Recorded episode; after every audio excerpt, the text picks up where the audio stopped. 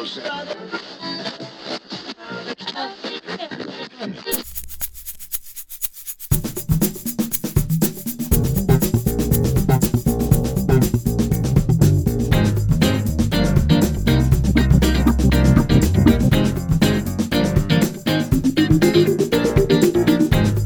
and welcome to another episode of Pop Law. I am your host Desiree. And I'm Tyrone, and we are Not, your attorneys. Tyrone not sick anymore. He's just still trying to sound sexy on the mic. Y'all hear that? Listen, that is my natural, smooth, sexy vocals. And y'all can be mad about it if you want. okay, Tyrone. I believe you. I believe you. But you guys, we have a very, very special episode. We have brought back basically our third co-host for the Fyrefest episode. I'm going to tell you, like, this is going to be special for not only the fact that if we're talking about one who's uh, the one of the originators of Fyre Festival, um, the legacy on the show with us, but he's also going to be our first return guest. and he was our first guest in general. Yeah, so our first guest, our first return guest, so he's just breaking all types of pop law records today. um, but if you Love don't know, I'm gonna give you his background before I say his name, just in case you can guess who it is. So this person is an entertainment and an insurance attorney. He has his own private practice representing artists and most importantly, also working for Afropunk Music Festival. He's also a public speaker and member of the entertainment committee for the New York City Bar Association. He also is a graduate of the Norman Adrian Wiggins School of Law at Campbell University and received his undergraduate from the University of North Carolina, Chapel Hill. If you have not guessed who this is by now, you are not a real fan. We're so happy to welcome back Mr. Gerard, Anthony. Guess who's Bazak? thank you, thank you, thank you. Happy to be here. So we're actually so excited that he could be here because he stays booked and busy apparently. Right. Uh, we'll get into what he's booked doing later in the show, but we're happy we can get him here in Brooklyn. He's in town, and we're going to talk about the thing that the gift that keeps on giving, and we're not talking about chlamydia. Oh Lord, no, no, we're we're definitely not talking about that. Um, but maybe similar Fyre festival. So No intended. right on our last episode, we gave you a little update and let you know that Mr. Billy McFarland was facing 20 years in jail and he would be sentenced soon. Well, uh, Billy got six years in federal prison, not the 20 that we thought. yeah, and I was not super happy about that.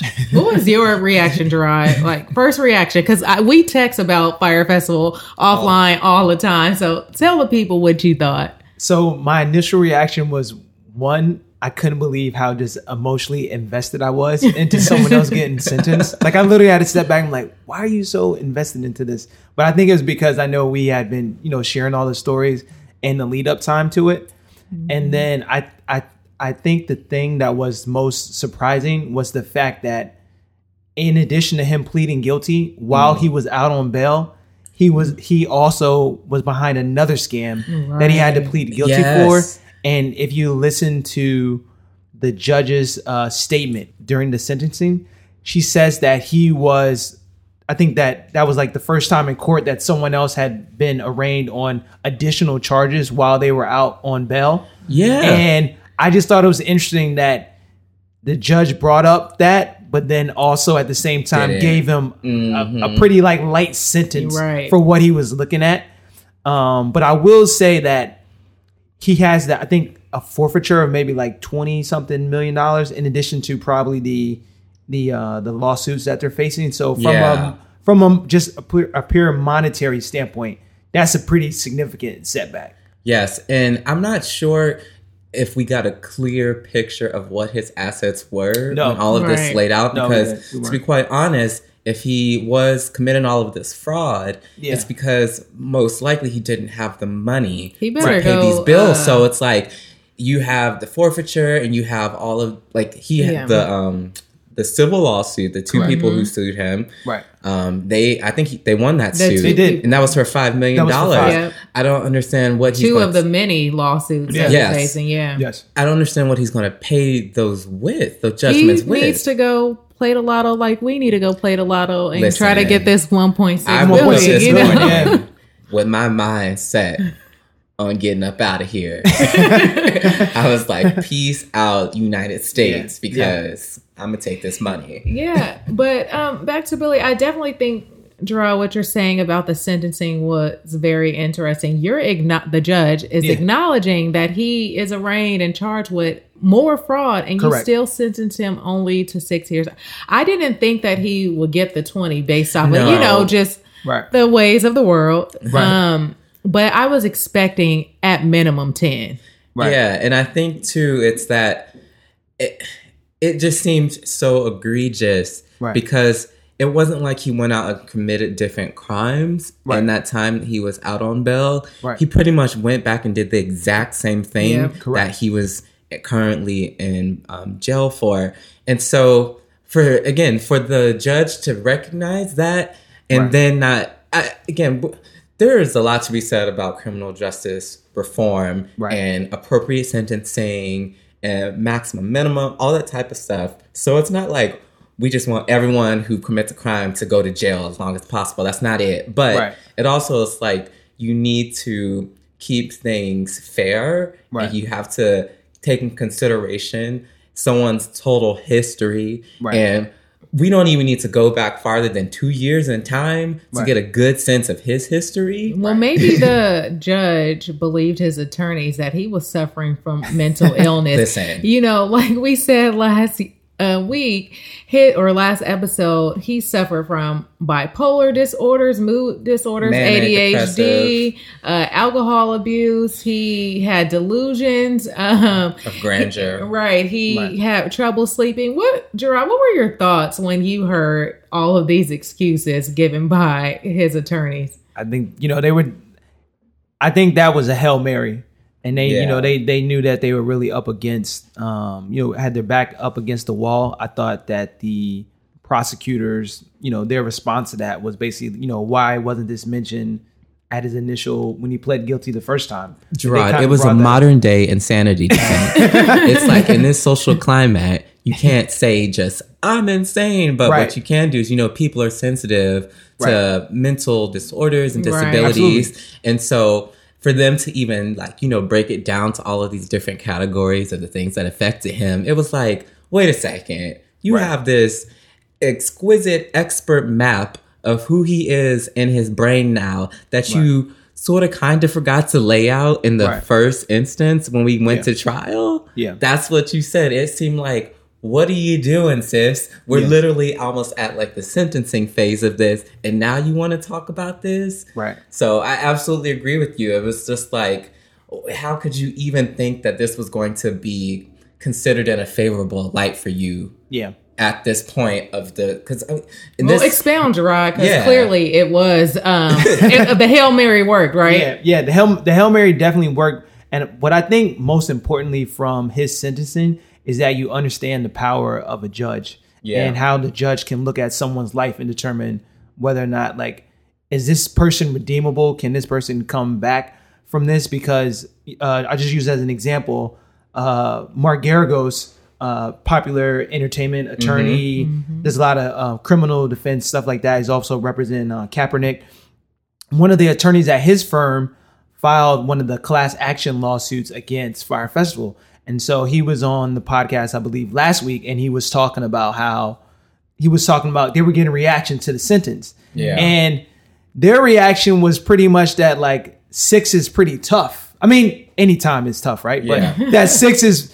that six is pretty tough. And I was I'm listening, thinking to myself, like, man, that seems pretty light. I'm surprised that they Yeah. that their that that was their perspective. But I think also that maybe Billy and just what he had achieved, even in, you know this thing like blowing up, Yeah. is that the judge was able to see that you know he's got family supporting him. He had all these friends and you know supporters in the uh, in the courtroom that maybe there's some value in in his life as far as him being able to turn things around and be redeemable. Yeah. and so you get six, whereas maybe someone who may or may not look like Billy, maybe you're getting fifteen, or Yeah. maybe you're getting t- maybe you're getting twenty. So the judge has a lot of latitude in how they how they view um, a particular defendant and how- you know how they can kind of alter the trajectory of what someone is facing. Even though you know, like I said, we we're all thinking ten to twenty. Yeah. Yeah.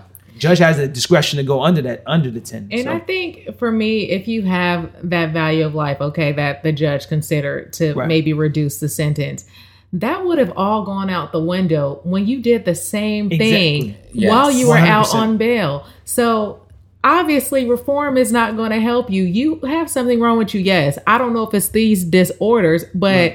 You know, something needs to happen. You need to do some time punishment. We know that you're probably never going to pay back this money. You go file for bankruptcy, something else. I don't know. Yeah. But obviously, there's something wrong that requires more than six years because if somebody can get 20 years or life sentences for selling drugs and they're Yeah. not scamming people, Right. then you deserve to get a similar sentence or a harsher sentence more than six years because your behavior has not changed. You did that while you were out on bail. And this is also pretty interesting. I found um, that or I found interesting rather was that so I knew someone was going to make some type of documentary Yep. or something Yeah, about this. yeah. So apparently they're doing a Hulu series about this. Um, her name is Jenny Furst, Jenna or Jenner Furst, and she actually interviewed Billy over the course of all of this unfolding after Fyrefest sort of didn't work out. And you actually sort of get a get a get a little bit of a glimpse into the person he was prior to this, and the fact that maybe some of this information was presented to the judge to factor into the decision for the sentencing. Right. So apparently, he's Bill is actually really smart, and he was programming in middle school, and by the time he got to college, he had sold two internet companies and he went to school debt free. Um, he went to Bucknell, if anyone knows where Yep. that is in Pennsylvania. Um, he went to Bucknell and pretty much paid for his own college because of selling these companies. And the documentarian said that the reason that he sort of may have thought that he could do this festival regardless of all of the obstacles that he ended up um, encountering was that he hadn't experienced failure prior to this, Right. nor had he experienced no, which I mean, there's multiple levels of privilege there as a white male. Right. um, who comes from uh, I don't know his family's background, but Right. apparently he had enough money from all of the business ventures and stuff to where he probably felt undefeatable Right. once he got to the Fyre festival phase. And so I think again, I don't know how much of this was presented to the judge, but Right. I think maybe his I'm lack sure of prior criminal sure past, yeah. obviously, that had factored into it. But just the fact that it was like, oh, this kid is smart. He just bit off more than he can chew. Right. You know, I think a lot of factors went into the sentencing for him. Right. And regardless of how much time he gets or got, rather, first day of being in prison is going to affect him and it's going Right. to change I his hope life. so. Um, but he should do more time. So when you, Gerard, when you saw the NYC VIP access thing, what what did you think? you know that he, he's this is what he does you know he's a, he, you know he's a he's a scammer and um, you know i think this story is like a larger conversation about how we view w- white collar crime. Yeah. And Oh even you God, going yeah. into his- even you going into his background and saying that oh you know you went to bucknell and you like sold these companies. And that's what also what i got from the other podcast that i just was mentioning is that you know they're looking at the six like oh man he's got a, like a heavy sentence. It's almost like well you look at the kid who you know has had you know all the advantages and the opportunities and and he's and he's done well when that person messes up you're just like oh well this is just a blip on the screen Yeah. we just got to course correct and they'll get back to it. Whereas the person, you know, like someone like LeBron's background, you know, comes from single parent home, mm-hmm. lived, in a, lived in the projects. Like the system treats them as like, oh, we expect you to mess up. Yeah. So if we're gonna come down harder on you, it's not really as big of a deal because you were probably going to end up here, and you're probably going to end up here anyway. Exactly. And I think that I think I think that's kind of the difference in the perspective that we see. And like I said, I don't really know the background of, of the judge and if all that went into it, but Yeah. my question would be if if uh if Billy hadn't done you know hadn't been continuing that scam and you know uh committed committed those crimes while he was out on bail does he still get six or does he get three now And because i guess my Did question is right. does he get did he get did you give him anything extra because you know you acknowledge that he committed these crimes while he was on bail after he had already you know pleaded guilty pleaded guilty to the other stuff because it's like, okay, well, if you know he's getting six for that, and if he didn't do that, then does he get maybe four or five now? Yeah, I think So- that's a great, great, great point to bring up. What would have happened to him if he didn't have that other scam? And I'm curious to see, you know, of course, this is going to be the gift that keeps on giving will follow once he's released. Right. I sure, I'm sure his life won't be hard like the rest of, you know, people who don't look like him once they get out of jail and are convicted felons. Like you said, he is Yeah. smart enough and has the connection to go on ahead and make different types of companies and do different types of things. Um, I can Oh. definitely see the fail the fail up coming. Like Yes. how people referencing like, oh, this person failed up because the fact that they're even doing that documentary, Documentary, yeah. and like you see the interest in it, I could totally see him coming out and then people wanting to talk about the festival, his experience, like everything that he went through. Everyone doesn't get afforded that opportunity. I'm sure they'll so- probably get some life rights on this and he'll get some money from that. And Listen, I think there will be an actual Fyre festival after all said and done. To be Oh, quite yeah. honest, we oh. go start Fyre Festival. We have the means, we have the resource, we have the knowledge. US to be clear though, and maybe this I don't know what the next if this is a segue or not, but like Ja Rule talked about it when he was on the podcast Yeah. for Noreaga, and he was like the idea behind That's it was fantastic, and I agree. The idea behind it, like even seeing the video, I was like, oh man, this is great. The Yeah. promotional video. So I I completely got what they were going for, and the fact that people were willing to shell out thousands of Oh my dollars to go. I think it shows that other people got it too, and there was value behind it. It was just the execution was was horrible. we've gotten to this like this moment in I guess culture and popular culture where festivals really are centerpieces for how people like they determine their social life at this point. Like people build their whole life around going to Coachella socially. Mm-hmm. And so they will make sure that they have their $5,000 put away for Coachella or whatever the big festival is that they don't want to go to. Yeah. And so I think mm-hmm. there is room for like entry into this market if you know how to do it correctly because you know, we just saw like Afropunk. Afropunk wasn't really a thing like six, seven years ago. It was Right. like, you know, very New York City regional, but like Afropunk is like a, a destination event. People Yeah. travel to come to, To this come now. out. Yeah. And that is what a lot of the festivals are building into now is because there's a market to, you know, for live music because they become think these big cultural events where you have multiple artists and a lot of times there's a theme. So right. it's like similar types of artists that you like. And yeah, you're paying like a couple hundred dollars for your weekend. But thousands, pass. I definitely wanted to be Yes. luxury. What Fyrefest was trying to do, and I think Gerard, you brought up a good point about the Ja Rule um, interview.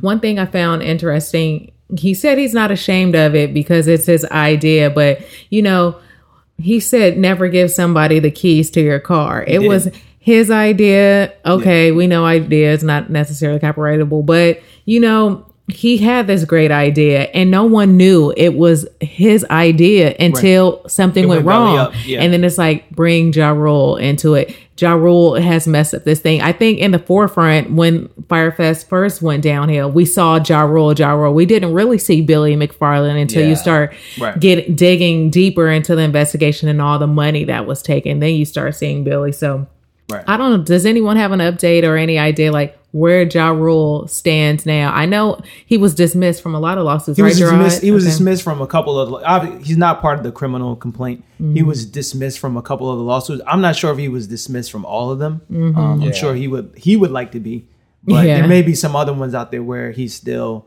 um, on the hook. And you know, obviously, you know, with those type of lawsuits, they're going for the deepest pockets. Anyone else who was potentially involved.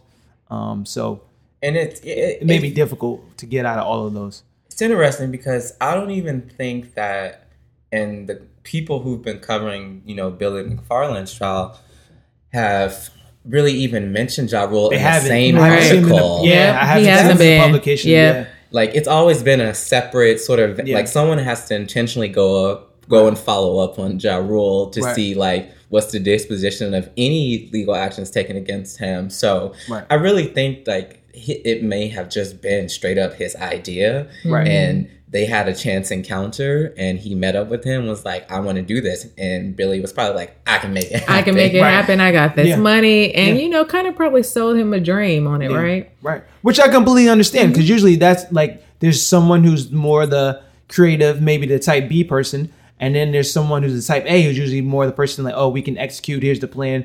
Here's how we get it done. So I understand how the marriage would come together. Right. And But- that's, not to sleep on Ja Rule. Ja Rule, he also he has industry connections. Yeah. So I I want I don't want to say like Ja Rule didn't bring anything to equation because Yeah. I don't think Billy even had any foray into the entertainment world prior to this. So Ja Rule probably did have the connections for like managers and agents and stuff. Well, I'm so. going to say right now, bring Ja Rule to Afropunk Jerome.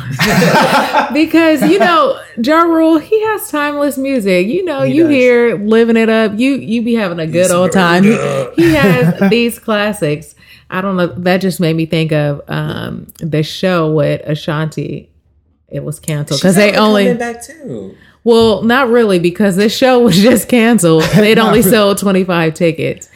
Oh, But we yeah, I. Ashanti. We do. She has classic music. So yes, Ja Rule, Ashanti. put- I'm putting it out there. Y'all need Ja to be at in this, you know, Afropunk. I definitely have a soft spot for. uh I definitely have a soft spot for Ja Rule because it's.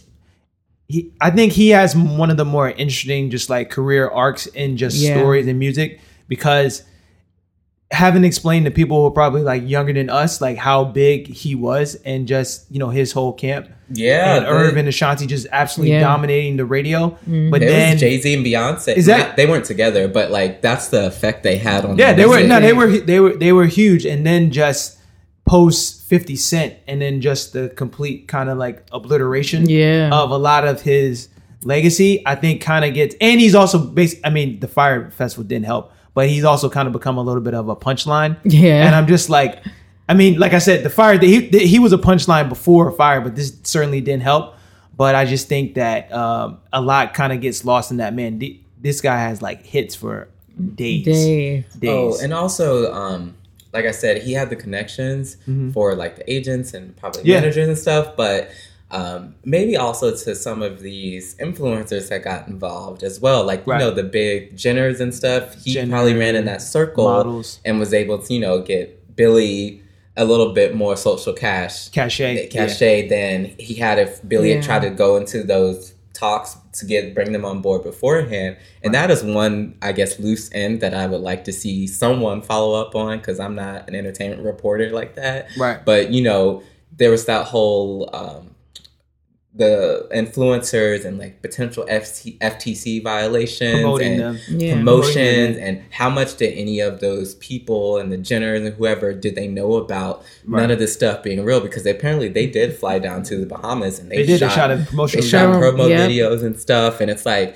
did you actually see the pieces of the festival put together or like you know they what probably had them off somewhere else, making it look really Exactly. nice in the So- vid- oh, and the artists, the artists who had shipped their equipment and stuff out there and Right. instruments. Um, I remember that being an issue as well. So they probably had that covered by insurance. Yeah. If it was Lloyd's of London, I don't know if they got a payout. we talk about them usually all the, the, time. the, the, yeah. Mm-hmm. the musical equipment or like the back line is going to be covered one way or the other. So either the the promoter is is pro- providing those things and is covered under their policy, or the artist is shipping their Shipping stuff it, mhm. and they have a policy that's going to cover um, their equipment as well. To the promoters, I mean to the um to the the influencers, Yeah. social media influencers.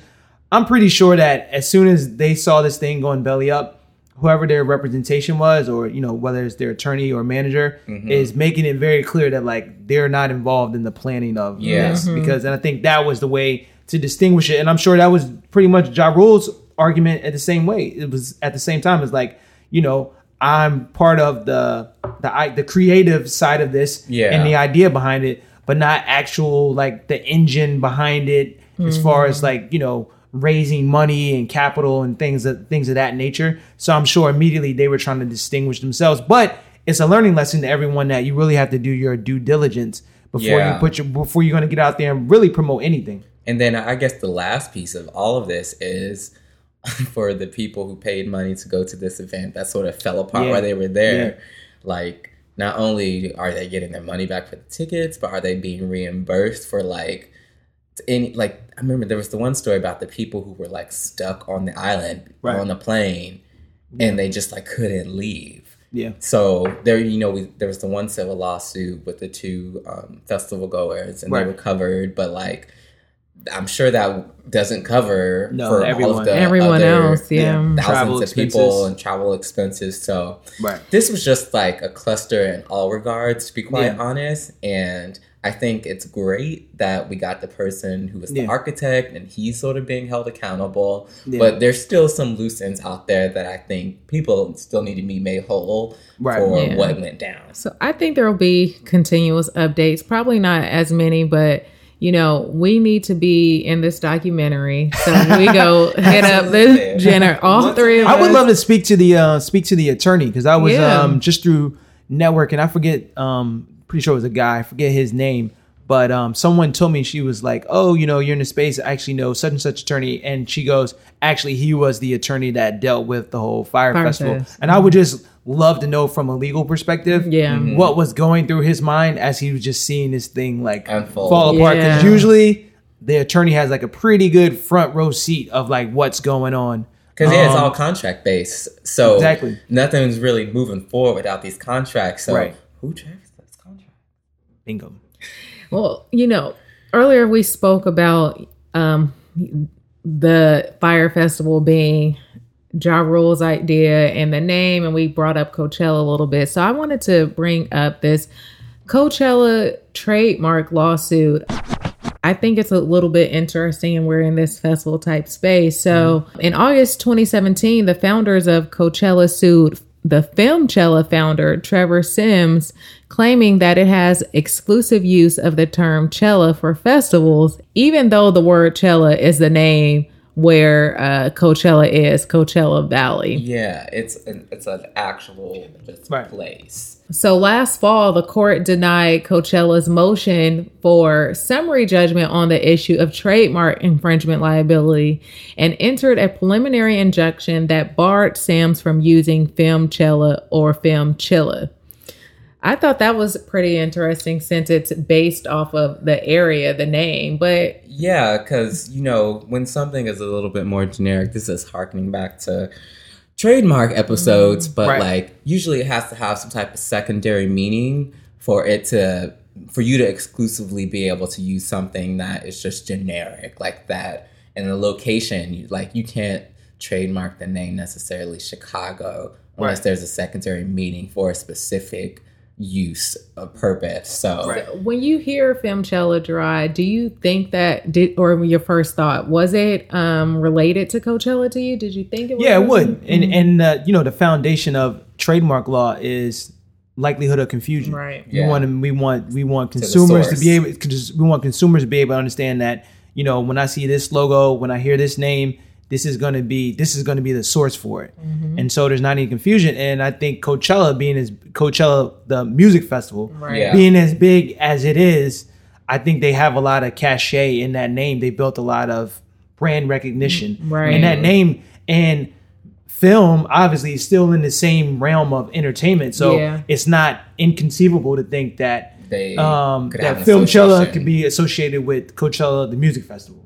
Yeah, and like you said, it's about that likelihood of confusion Right. and identifying the source. And if people can't figure out Yeah. where the source of a product or a service is coming from and they start to get confused, that's when you need to be worried about who has the mark in use. And then Right. subsequently, if someone has registered that mark, which I am sure Coachella has registered this mark. Did the uh, did the founder of Filmchella say why he came, why he got, why why he chose that name? He didn't, but I'm pretty sure it was based off of Coachella. Coachella has an established name, you know, kind of Exactly. piggyback on the same thing. And I think both of you guys are right on point with the likelihood of confusion argument because the judge, that was the reasoning for um, denying the motion for summary judgment. It was interesting because the judge said a reasonable jury could find that there was no likelihood of confusion. But, you know, the late person, when I hear it, I think that it's plausible. Um, Yeah, that was interesting. That was actually, very because- interesting. because because of the arguments that we just talked about. Yeah. but you know, judges are people too, and Right. so sometimes their decisions are limited by not just their knowledge of the law, but but their knowledge of popular culture. Yeah, and So sometimes they maybe might not he- have it. There's a disconnect there, maybe to be like, oh, I don't see how these could be confused based off of the information. So the judge actually went on to say that the festivals are different from one another, and there is no clear evidence that the festivals do or will compete directly with each other. I don't know though. I mean, I've been to a film festival. I used to work at a film festival, um, and so I think you know you have music there. You have players. You might have some celebrities who are in film and in music. So I think it kind of, like you said, Gerard, intertwines. What do you think about the judge saying that you know they're different? Yeah, that's a that's a stretch. I don't know. That's that that that's a stretch stretch for me because, like I said, film and music they kind of go together Mm-hmm. hand in hand. And the fact that you know just hearing chella Yeah. nine times out of ten, I think the general public is going to think about Coachella. Um, and again, but like you said, I don't know the background of the judge. I don't know if this judge is more like how how much they know about you know current climate and music and how big festival culture is, particularly Coachella. So that might have impacted his decision as well because it's different if you're just looking at it on the on paper and then also like say you have a daughter that goes to Coachella. Right. And so like now it so the judge may be coming like literally just looking at what he's seeing on paper. So he may not have the full context of how big the name is. So What about okay? This is just me, um, you know, giving you hypotheticals at this point. If there was an uh, organization out there and they were trying to start a a, a film festival about um, black hair, Yeah. and what if they called it like A- Afro pump. Afro Afro. Afro Fest, Afro Afro Film Fest, yeah. like you know Afro something playing off the word. yeah. you know, Yeah. playing off the word Afro at the beginning and then Yeah. putting, you know, the name of the whatever they're trying to do to de- demarcate the difference right after it. Yeah. Would you be like, uh, I don't know, like that's are you? it would be with interesting It? because obviously like you know, I don't think anyone has Afro Yeah, just like has the right to just use Afro. in but- combination, though, like you know, trying to what if it was Afro pick? I don't know. yeah. So yeah, okay. So what if it? Because you, know, there's just But what but what off would they be but they but it would be a hair but it's like a hair it's like a hair. But so if they're what if they're like the actual logo, the the mark, the visual version of the mark, not just Right. the word mark. Right. What if it was like sort of the same lettering? Yeah. And like the same colors. Yeah. And they just I don't know maybe they crossed out the uh, U and the N and they put like a I and a See that at that point, that's probably too close. And I know the Yeah, yeah, trademark yeah. office has a number of factors that they look at. So they look at um, obviously how something, the word just on paper, on paper, the word of the logo, how it sounds, Yeah. um, the spelling, the font. So once you start going through those number of factors, if if you know you're checking them off, I think you're probably going to be get too close. In addition to you know what type of field you're in. So if you're talking about it's another music festival that's doing that, that's pretty easy. What You're if it talking like about- again? What my if it's a film, film is probably going to be it's a pretty close. Black film festival around like hair or something. You know? so a combination of Curl Fest and Afropunk mixed together. Yeah. All these musical performances. You have hair vendors. You have Yeah. all the same. Those are the same target Yeah. audiences for both. See, I think that would be. I think that would be, I think that would be too close. And I think that, um, particularly like looking at the the the font and like you know the logo and like that's pretty close. I think that's, I think at that point that's probably too close to what what I think Afropunk would be is a, an established mark. And I have actually seen some other people try to like piggyback. It's usually smaller stuff, and it usually Yeah. happens around the Brooklyn Festival where people may have some type of like Afro something else, but Yeah, it's pretty some type clear that they're event, trying yeah. to take a little off bit of steam off of the festival and usually there's not any any pushback Mm-hmm. um one thing i would definitely say about trademarks and i think this is probably the struggle between like lawyers who probably fall more on like type a and creatives who probably probably fall more to a type b Mm-hmm. is sometimes people bring application to you for certain names and it's like right. you gotta have a more distinct name like Yes. i'm just gonna throw out an example that i can think of in the past like new vision yeah. Come on. Like that is how like you cannot get more simple than so the names really do need to be distinct. Your logo needs to be distinct.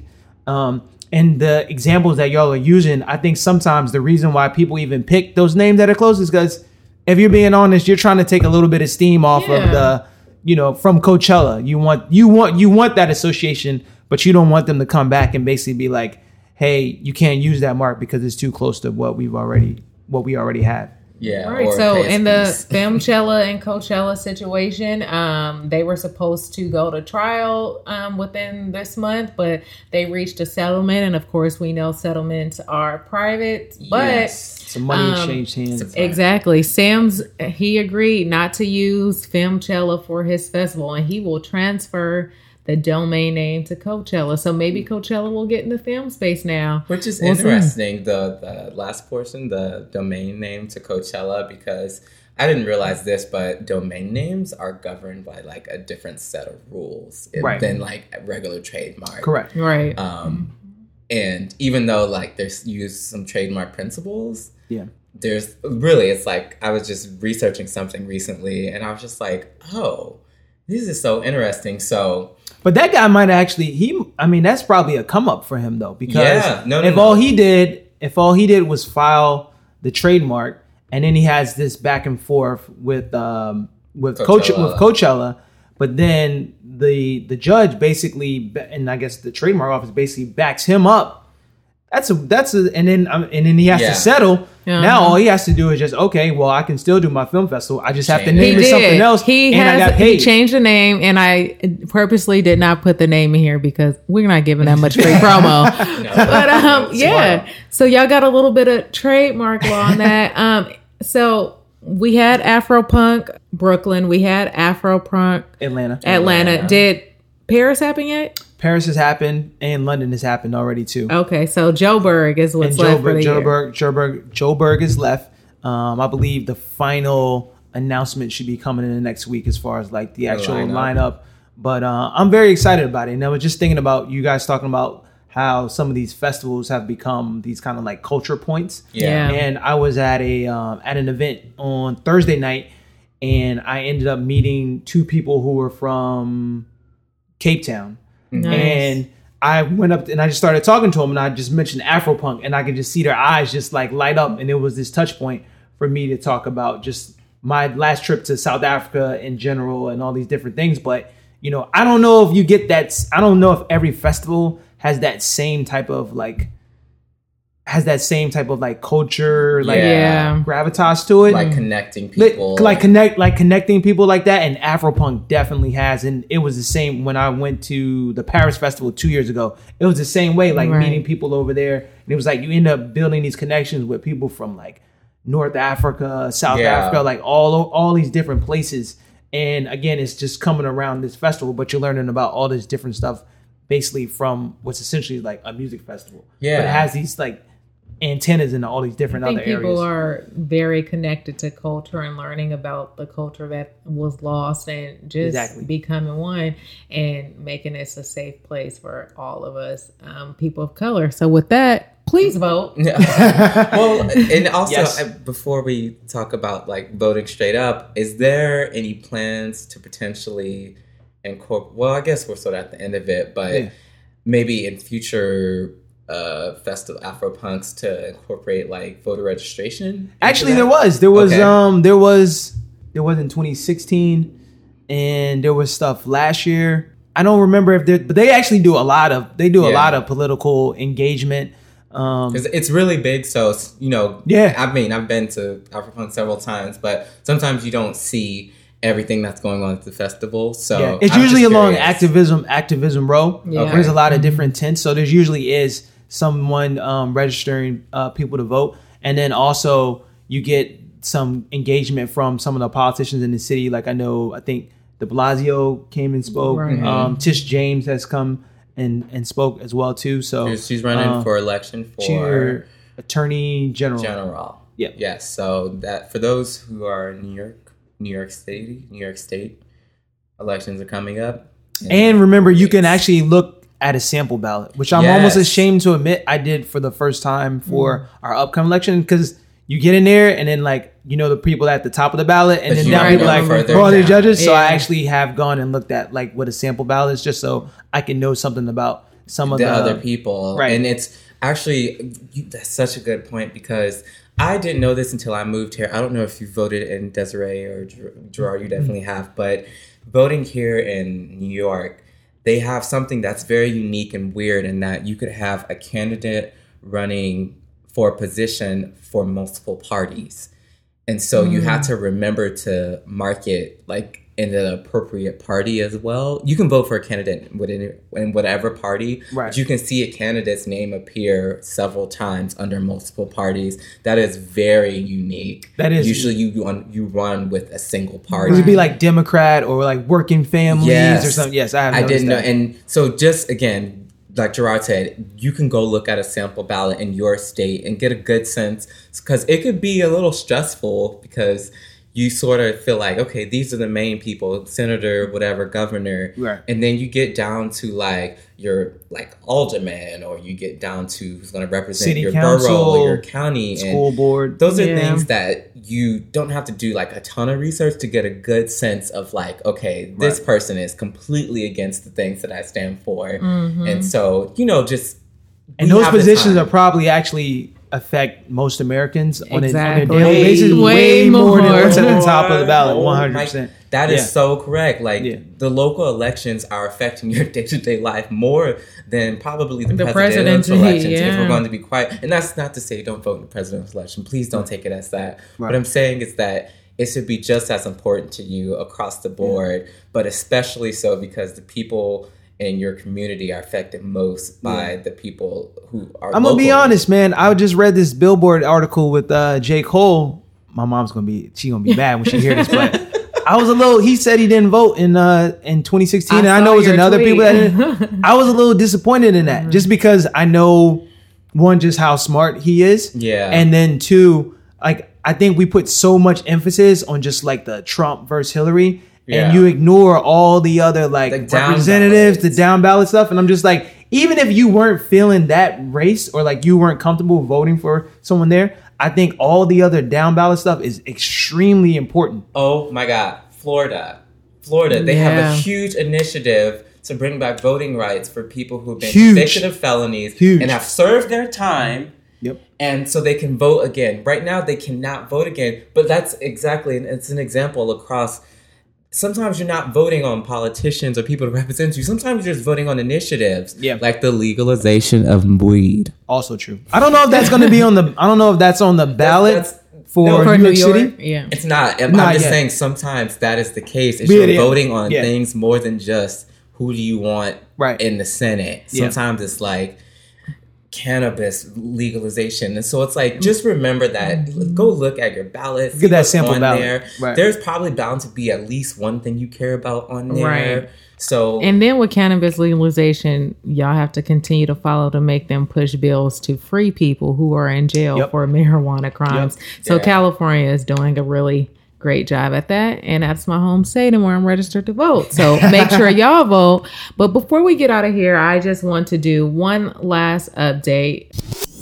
Somebody that's close to my heart. We have an update on the Tupac Shakur estate. So um it's like, do you remember that episode? That was y'all better listen to that Tupac episode. it was literally just called the Tupac episode. I let my parents hear that and I was cursing and I was passionate, but you know what? They were like, okay, they appreciate it because they down with Pac too. So before her untimely death, Afeni Shakur, you know, Tupac's mom, was fighting for her son, the late and great Tupac Shakur.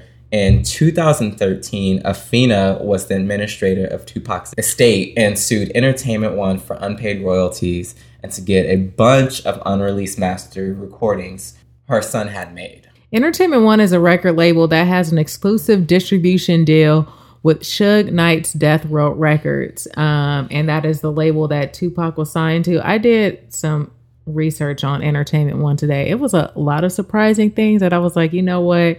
For safety purposes, let me not dive into them. Yeah, but we but we should talk about this offline. Yes, yes. Um, it's a large company. So, even though um, Afeni Shakur passed away, the lawsuit continued, and the Shakur estate finally got a victory. So just this week, the estate of Tupac Shakur won the rights and ownership to some of his masters. So not quite all of them, but enough to make a difference. Yes, so this is huge and huge for all of us Tupac fans out there. You can anticipate a new album um in the future and you know, w- some of us represent artists. So owning your masters is so important. And the conspiracy theorists and a lot of people say these are why people this is why people like Michael Jackson, Prince, and Tupac end up dying because they were fighting for their masters around the time of their deaths.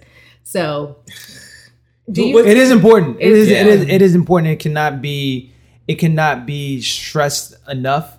And what I've been noticing in some of the recording and just kind of music agreements I've been seeing is because so many of these brands are now content heavy, which includes the music.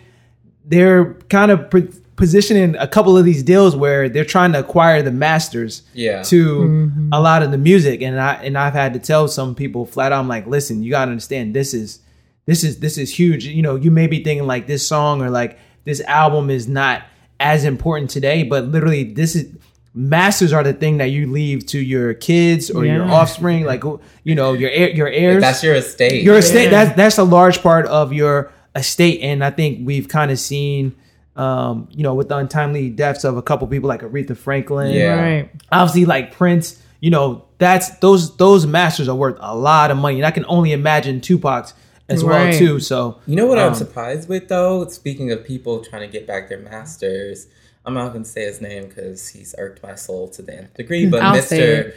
Uh, I'm just going to call him Mr. Kardashian. I knew Miss it. I knew Kardashian it. West.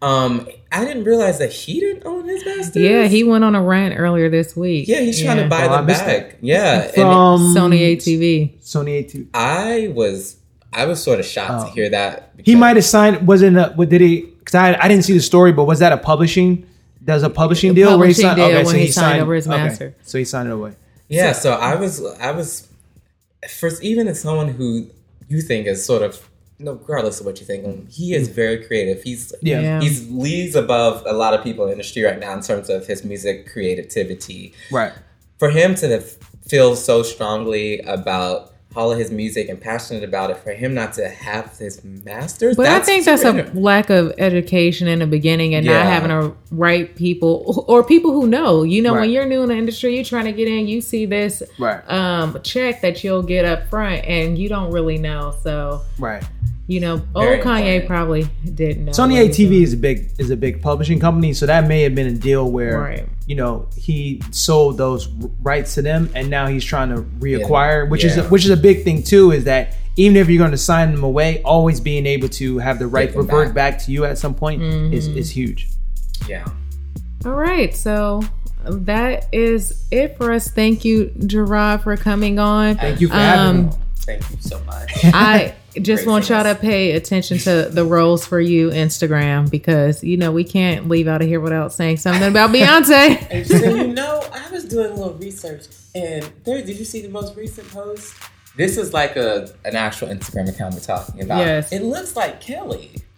you know, people were saying it might be Kelly and she's you know, Beyonce is kind of promoting it. I'm gonna be disappointed if that's what it is, but I love you, Kelly girl. Like you Like know, it could be you know like Beyonce's like the executive producer or something of it. You know, maybe she signed to Parkwood now or something. Yeah, I don't know. Maybe she's flexing, but anyway, pay attention because I think Kelly has new music. Coming Yeah, she out. does. Um, Solange has new music coming Yes. out. Beyonce better have a solo album coming out. if we, she does, it won't be till next year. So don't get your hopes up. And you know what? I'm fine with her taking her time because we, like, I want this next thing to be like, if you don't give her every Grammy and every, every category, you're going to look crazy. She needs a Tony. She need it's- I everything. want it to An be- You You Oscar. can't use that as a stat though. We got we we got to get to a place where it's like we appreciate the Grammys, That's what I'm saying. but we Yeah. shouldn't use them as a My barometer point is for that I want it to be so, so just Undeniable. undeniable, Yeah. such a force of culture and work. And I mean, the la- well, the last one was the last one, undeniable. but and then I wanted to not show up to the Grammys. That's what I want. She not. Okay. They played her and Jay nominated him for eight and didn't give him. I don't want that. them. I don't We want her to show up until they give her a proper due because you can't have the people leading the culture Right. showing up. Yeah. I'm not gonna say like shucking and jiving, but like having them perform so you can get viewers and not respecting the thing that has them in the room, which is the culture that they created. Right. And I just feel like we're at the place where people don't even have to go to the Grammys anymore. Like, and Drake all- giving them out on his Instagram. and like, you know, I have a history with the Grammys and I support what they stand for and their mission, but I also know they have work to do. And the work is not done, nor is it close to being All done. right, so we're putting our hat in to join the Grammy board as well. Absolutely. Neil, you got my number.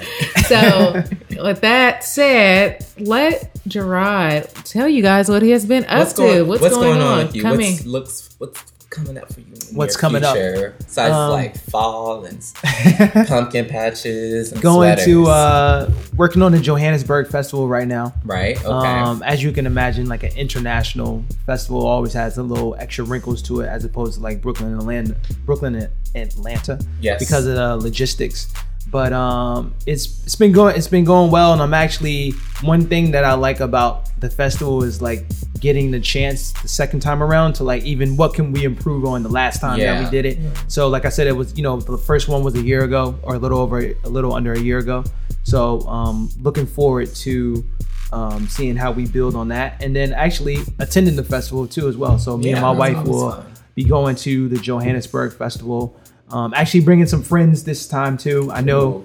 I know Desiree was in Kenya last time, Yeah. but bringing some friends uh, this time as well. So very much looking forward looking forward to that, and also speaking at um, Syracuse at the how do we pronounce it? Brandeer. Brandeer. Brandeer. Their um their their music school, which is pretty cool because like I always see their their school being promoted Right. in uh in, in Billboard magazine. So I'm excited, and the fact that it's part of the school that my wife went to, Newhouse. So Nice.